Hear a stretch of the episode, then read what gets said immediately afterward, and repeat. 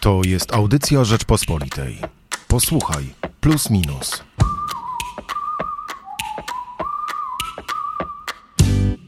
Przybywa analityków i politologów wieszczących początek nowej zimnej wojny. W ciągu kilku ostatnich dekad Stanom Zjednoczonym wyrósł poważny rywal gospodarczy Chiny. I choć Pekin stworzył swoją potęgę grając według reguł amerykańskiego kapitalizmu, to daleko mu do podzielania demokratycznych przekonań USA czy Europy. I o tym zrobiliśmy najnowszego plusa minusa. O nowym światowym ładzie. Moim gościem jest dzisiaj Mariusz Janik, autor tekstu, który mm, jest jednym z elementów tego bloku Zimna wojna w temperaturze pokojowej. Witam Cię, Mariusz. Witam, dzień dobry. E, może zacznijmy od takiego pytania bardzo ogólnego, a jednak e, otwierającego pole do dyskusji, czyli czy w ogóle jesteśmy świadkami zmian w geopolitycznym układzie sił? Oczywiście, y, niewątpliwie y, jakby potęga i siła przebicia Chin y, jest nieproporcjonalnie większa niż była w poprzednich dekadach. No i z drugiej strony Rosja jakby też wraca do swojej takiej bardziej skierowanej na świat, powiedzmy, od aktywnej polityki wobec, wobec innych krajów, nie tylko jakby tradycyjnie zaliczanych do, do jakiegoś jej, do, jakiejś strefy jej wpływów. No i do tego wszystkiego wydaje mi się, że również jesteśmy świadkami mm, próby wejścia na scenę w regionalnej skali innych państw, które uchodzą za jakichś tam liderów swoich regionów, swoich kontynentów. Myślisz, że można to wszystko nazwać e, zimną wojną? Bo to jest takie dosyć mocne sformułowanie. Nie sądzę, chyba żebyśmy mówili. Zimna wojna jest jednak mimo wszystko y, bardzo charakterystycznym moim zdaniem okresem, jeżeli chodzi zarówno o strefy wpływów, jak i budowanie bloków geopolitycznych i tym podobne mm, sytuacje. Mm, I wydaje mi się, że raczej mamy powrót do polityki takiej, która była może nawet jeszcze przed, w okresie y, powiedzmy przed pierwszą e, wojną światową, gdzie mieliśmy kilka globalnych potęg y, z globalnymi mm, strefami wpływów, rozmaitymi mm, wyspami. No wtedy to miało charakter kolonialny, prawda? Natomiast w tej chwili e, ma to charakter bardzo e, luźnych y, mm, więzów, powiedzmy, jakichś tam, czy to partnerskich, czy to patronackich, no to już zależy, jak, jak to nazwiemy. O ile mnie pamięć nie myli, to przed I wojną światową Stany Zjednoczone, Stany Zjednoczone raczej wyznawały doktrynę Monroe, która była doktryną niezaangażowania. Globalizacja chyba znacząco to zmieniła, nie sądzisz? Doktryna Monroe zasadniczo zawsze była postrzegana jako doktryna, która wpisywała Amerykę Łacińską czy Amerykę Południową e, w strefę wpływów e, Ameryki Północnej czy Stanów Zjednoczonych. I właśnie mm, próba odcinania się, przynajmniej retorycznego, przez Waszyngton od doktryny Monroe wyznaczała pewną pewien taki trend w polityce przez ostatnich 20, może nawet 30 lat. Ten trend y, miał się właśnie sprowadzać do tego, że rezygnujemy ze stref wpływu. Nie przestają istnieć wraz z końcem zimnej wojny. No oczywiście nie przestały istnieć i mm, i, i, i, i jakby ta koncepcja Monroe'a wraca E, w rozmaitych postaciach. No, wydaje mi się, że ostatnią tego, ostatnim tego typu przejawem, ostatnim przykładem, na jaki moglibyśmy się powołać, jest próba grożenia mm, Wenezueli interwencją wojskową amerykańską kilka lat temu. A myślisz, że ten. Napisałeś do plusa tekst o strefach wpływów. Myślisz, że e, mm, Myślisz, że jakiś ten system stref wpływu, który był obecny w tym okresie e, mm, takiej bipolaryzacji światowej polityki na e, blok e, wschodni, na żelazną kurtynę, za żelazną kurtyną i, i Stany Zjednoczone, istnieje jakiś powrót do tego schematu, czy gramy na zupełnie nowych zasadach gry? Wydaje mi się, że gramy jednak na nowych zasadach gry z kilku rozmaitych powodów. Może ja się skupię przede wszystkim na dwóch. Po pierwsze, patronat, powiedzmy, czy, czy, czy przewodnictwo centrum, czyli Waszyngtonu na zachodzie i Moskwy na wschodzie, E, było przewodnictwem twardym, bezwzględnym i mm, e, jakby bez wahania sięgano po pewne e, rozwiązania siłowe. mm, które, które wdrażano w zasadzie no, w, sposób, w sposób bardzo radykalny. Nie wydaje mi się, żeby dzisiaj na przykład Moskwa aż tak chętnie chciała, czy Waszyngton organizować interwencje wojskowe w innych krajach, tak jak to miało miejsce na przykład na Węgrzech, w Czechosłowacji, w Afganistanie. E, a w przypadku Waszyngtonu chodzi mi tutaj głównie o zamachy stanu e, przeprowadzane w, no dajmy na to pierwszy w Iranie, ale później wszystkie te bananowe republiki, jak i również wsparcie zamachów stanu w Afryce, dajmy na to zaangażowanie w Wietnamie też przecież bardzo istotna e, w amerykańskiej historii epoka.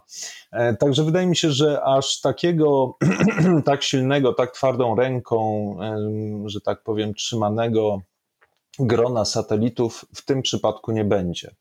To jest jakby pierwsza sprawa.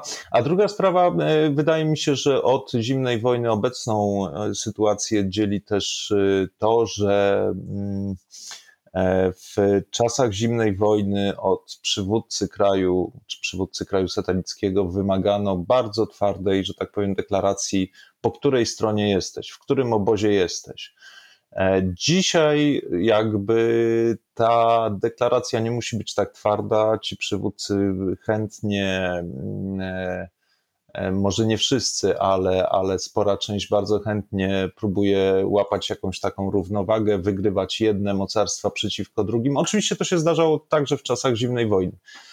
Natomiast nie na taką skalę. Wydaje mi się, że dzisiaj jest to jakby podstawowy opus, podstawowy, podstawowa metoda działania. No i tutaj, no nie wiem, możemy się powoływać na dziesiątki różnych przykładów. No, wydaje mi się, że choćby po sąsiedzku Łukaszenka swego czasu też próbował wygrywać mm, Unię Europejską przeciwko Kremlowi, Kreml przeciwko Unii Europejskiej, pokłócił się z Putinem, to nagle się otwierał mocno na zachód, padały obietnice rozmaitych zmian później powiedzmy, jeśli Unia Europejska szła za daleko w swoich żądaniach czy oczekiwaniach demokratyzacji życia na Białorusi, następował odwrót, nagle znowuż Kreml okazywał się głównym przyjacielem. No, dzisiaj sytuacja na Białorusi jest oczywiście inna od, od już roku, natomiast wcześniej przez y, no, pewnie półtorej dekady ta polityka grania na dwa fronty była na Białorusi całkiem, e, całkiem e, sprawnie realizowana. No i nie jest to jednostkowy przypadek takich liderów tego typu, którzy, którzy szukają oparcia w rozmaitych, w rozmaitych patronach. Jednocześnie jest e, niemało. Nie masz wrażenia, że właśnie taki system e, poszukiwania patronów, e, a może właśnie budowania stref wpływów w dzisiejszym świecie jest nieco jednak podobno tego zimnowojennego przez pryzmat, patrząc przez pryzmat tego, jak rozwinięta jest demokracja w danym kraju, bo w końcu przykład Łukaszenki, o którym wspomniałeś, czy na przykład y, te wenezuelskie próby Stanów Zjednoczonych są związane z krajami, gdzie jednak panuje pewien dyktatorski styl rządzenia e, i e, koniec końców, e, żeby umocnić swoją władzę, tacy dyktatorzy potrzebują jednak wsparcia zewnętrznego. Więc ta różnica nie jest wcale taka duża. Czy Muammar Kaddafi potrzebował też wsparcia zewnętrznego dla swojego dla swojego, można powiedzieć, reżimu, czy e, teraz e, takie potrzeby ma, mają można powiedzieć, że wataszkowie, ale jednak dosyć ostrzy dyktatorzy, jak sądzisz? Znaczy, jakby podstawowa zasada to oczywiście zgodzę się z Tobą, że jeżeli kraj jest w izolacji, a często kraje dyktatorsko rządzone są w izolacji bądź popadają w nią z czasem, no to oczywiście jego jakby podatność na y, patronaty mocarstw, y, podatność takich krajów na te patronaty rośnie y, w sposób dosyć naturalny, bo patron ma siłę przebicia choćby mm, powiedzmy Chiny czy Rosja w Radzie Bezpieczeństwa ONZ, gdzie może zablokować choćby interwencję zbrojną, a przynajmniej w znacznym stopniu jej utrudnić, bo, bo Rosji i Chinom akurat w przypadku Libii mm, się e, takiej blokady założyć nie udało. Natomiast z kolei Kaddafi jest dosyć wyjątkową postacią i w tym sensie, że on właśnie w udany sposób balansował między rozmaitymi mocarstwami, mm, e, między Zachodem i Wschodem. I oczywiście on jest już z perspektywy czasu bardziej wiązany z blokiem wschodnim, ale, ale wiesz, on miał też kartę przetargową, bardzo ważną w tego typu negocjacjach, którą była ropa. Tak, tylko że tą, tej karty jakby mm, ona nie miała wielkiego wpływu na Rosję. Mm, czy na Ale pozwalała mu utrzymywać dobre kontakty z Włochami, bo między innymi koncern Agip e, żył dzięki ropie libijskiej. No, całe Włochy, że tak powiem, pływały na, na, na jeździły na, na libijskiej ropie i do dzisiaj w zasadzie w dużej mierze surowcowo są uzależnione od tego, co przepływa pod, pod Morzem Śródziemnym. Oczywiście, ale ja bym też przypomniał, że w zasadzie do okresu, do czasu Lockerbie i do czasu nałożonych na Libię sankcji, e, mm, no powiedzmy, że do nalotów Reagana w 1986 roku w Libii normalnie pracowały amerykańskie koncerny. Oczywiście one tam zostały w latach 70. częściowo znacjonalizowane, ale nafciarze robili interesy do drugiej połowy lat 80., wręcz nawet do lat 90., a później utorowali, mm, można powiedzieć, Kaddafiemu drogę na, z powrotem na mm, salony y, światowe w latach 2000, jak jak odbył się ten właśnie taki powrót na tych ostatnich kilka lat przed arabską wiosną, triumfalny powrót Kaddafiego. Natomiast mm, Kaddafi miał w mm, Rosji mm, niemałe oparcie oczywiście, bo zbroił się i kupował e, uzbrojenie w Rosji. Mógł od czasu do czasu liczyć na jakieś tam powiedzmy rosyjskie wsparcie dyplomatyczne gdzieś tam na na świecie, ale zasadniczo jemu się zawsze marzyła własna strefa wpływów, ta Afryka, o której wspominam. Tak samo jak Chavezowi, Wenezuela też jest potentatem e, pod względem produkcji ropy naftowej, a niewiele z tego wynikło na poziomie no, rozwoju kraju.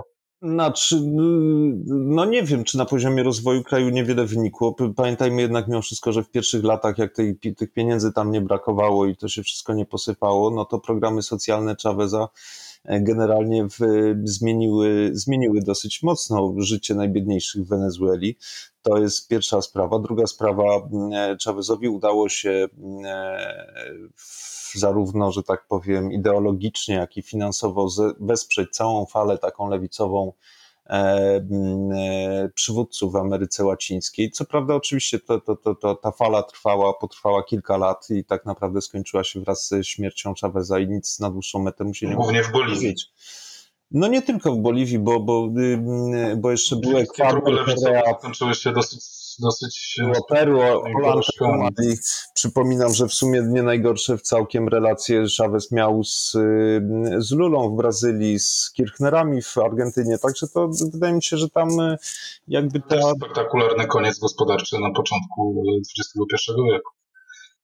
Argentyński. Załamaniu, argentyński krach finansowy. Oczywiście, aczkolwiek oczywiście no, to też niewiele tam miało wspólnego z Chavezem, bo Chavez też y, swoją strefę wpływów zaczął budować po tym krachu i być może po części korzystając z niego, w sensie tym, że, że udzielał pewnego wsparcia. Mm, on też miał mimo wszystko jakiegoś swojego takiego mentora pod postacią Castro, który tak naprawdę mm, stał się mm, po jakimś czasie satelitą Wenezueli, bo Wenezuela olbrzymie transfery finansowe wysyłała na Kubę, ale z drugiej strony dzięki temu Chavez mógł się wpisać w powiedzmy pewną tradycję y, tej y, rewolucjonistycznej, rewolucyjnej lewicy latinoamerykańskiej, która, mm, która no ma do dzisiaj, wydaje mi się, jakiś tam, jakąś tam grupę mm, odbiorców, y, którzy, którym się dobrze kojarzy. I, I na sztandarach Boliwara. Tak jest. A to już jest zupełnie inna jakby historia, jeżeli chodzi o ideologię, ale Mhm, tak. No ale też pamiętajmy, że, że może o jednej sprawie, że jakby e, Chavez akurat też jest wyjątkowym e, przykładem budowania swojej pozycji strefy wpływów na wyrywaniu się ze strefy wpływów, w tym przypadku amerykańskiej. Mhm. A nie masz wrażenia, tak jak opowiadasz teraz o Wenezueli, e, e, w ogóle Ameryce Łacińskiej, o Libii, e, nie masz wrażenia, że ten mm, wspólny mianownik, wspólny modus operandi dalej istnieje.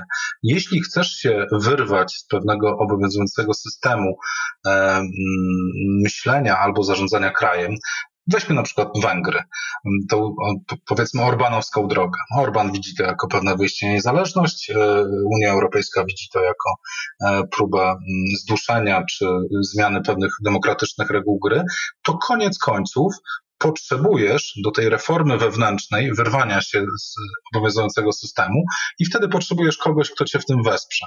Masz pewną przewagę, e, jak jesteś, mm, jak pokazuje przykład Libii czy Wenezueli, jeśli masz ropę. Jeśli jej nie masz, no to jesteś bardzo uzależniony od tego patrona. Tutaj przykład Łukaszenki. Czyli e, wracamy do punktu, w którym to pieniądze decydują, w jakiej strefie wpływów się znajdziesz, komu będzie się opłacało e, tak naprawdę ciebie opłacać. Wiesz co, wydaje mi się, że to na, na, każdy z przypadków y, państw trzeba by patrzeć y, jakby indywidualnie, żeby oceniać właśnie y, ten proces wchodzenia, wpadania w strefę wpływów oraz ewentualnie tego fluktowania między strefami wpływów. E, bo no nie wiem, sięgnijmy powiedzmy po trzy przykłady. Jeden to jest właśnie Białoruś, tu już mówię, wspominałem o, o pewnym takim lawirowaniu Łukaszenki między Brukselą a Moskwą, ale na przykład gospodarczo Białoruś wcale nie wisi tak bardzo na na, na Rosji na przykład, tak? Bo tutaj trzeba też pamiętać o tym, nawet gdzieś ostatnio prze, przeleciała mi przez ręce taka książka poświęcona chińskim wpływom na Białorusi. I wydaje mi się, że coś też musi być na rzeczy, bo y, jeżeli na przykład jesteś, y, dajmy na to, na lotnisku w Mińsku, Mm, to wszystkie informacje, jakie się na tym wybrzmiewają na tym lotnisku, są podawane po rosyjsku, po angielsku i po chińsku. Było jedyne lotnisko, gdzie mm, e, e, a jest to naprawdę malutki port lotniczy, myślę, że wielkości tego, co tam w Radomiu gdzieś tam się rodzi. Mm, e, I, i ta, ta chińszczyzna, która po prostu no najwyraźniej jest po prostu ukłonem w stronę drugiego alternatywnego patrona, który jakieś tam E, e, znaczące, jak rozumiem, kwoty w tą Białoruś wkłada. Inny przykład to jest, dajmy na to, Iran, który teoretycznie według raportów, o których wspominam w tekście Atlantic Council na przykład, jest zaliczany e, do chińskiej strefy wpływów. I oczywiście Chińczycy są tam silnym, że tak powiem, patronem i wsparciem dyplomatycznym, bo to jednak mimo wszystko jest też próba przełamania tej izolacji Mm, międzynarodowej. Mm, I Chińczycy wciąż też, mm, jakby nie zważając na, na, na rozmaite sankcje i embarga, zaopatrują się w Iranie w, w surowce, których Iran ma pod dostatkiem, ale nie może ich sprzedawać. Jakby tutaj ta ropa go nie ratuje, tak? Jest zablokowany jest odcięty od swoich najważniejszych, najbardziej powiedzmy ropochłonnych rynków na zachodzie czy na świecie w ogóle. E, I, I tutaj jakby z jednej strony oczywiście Chińczycy, z drugiej strony relacje Teheranu z Moskwą wcale nie są złe. Przecież jakby elektrownię atomową w Busher, e, cała technologia jest wzięta e, najprawdopodobniej w 100% od Rosji. Tak? No tak, ale mieliśmy tutaj embargo na, na program jądrowy, więc jedynym krajem, do którego mogli się Rosjanie, Irańczycy zwrócić, to chyba byli Rosjanie. Embargo, y, y, generalnie rzecz biorąc, od, od zawsze istniało embargo na programy o charakterze militarnym i dzisiaj też nie jest to embargo na program nuklearny, tylko jest to embargo na wzbogacanie uranu. To wzbogacanie uranu odbywało się do momentu zerwania porozumienia przez Trumpa.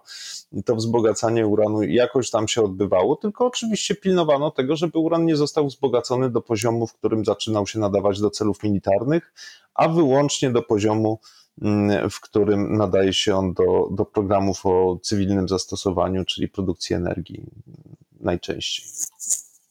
No, mam tutaj jedną wątpliwość co do przykładu Białorusi. Białoruś jest, e, białoruska gospodarka, bez względu na to, czy jak wyglądają relacje z Chinami, stoi jednak na, na tym, że e, ceny ropy i gazu, które Łukaszenko e, dostaje z Rosji, są poniżej wszelkich innych e, cen kontraktowych, które obowiązują innych partnerów Rosji.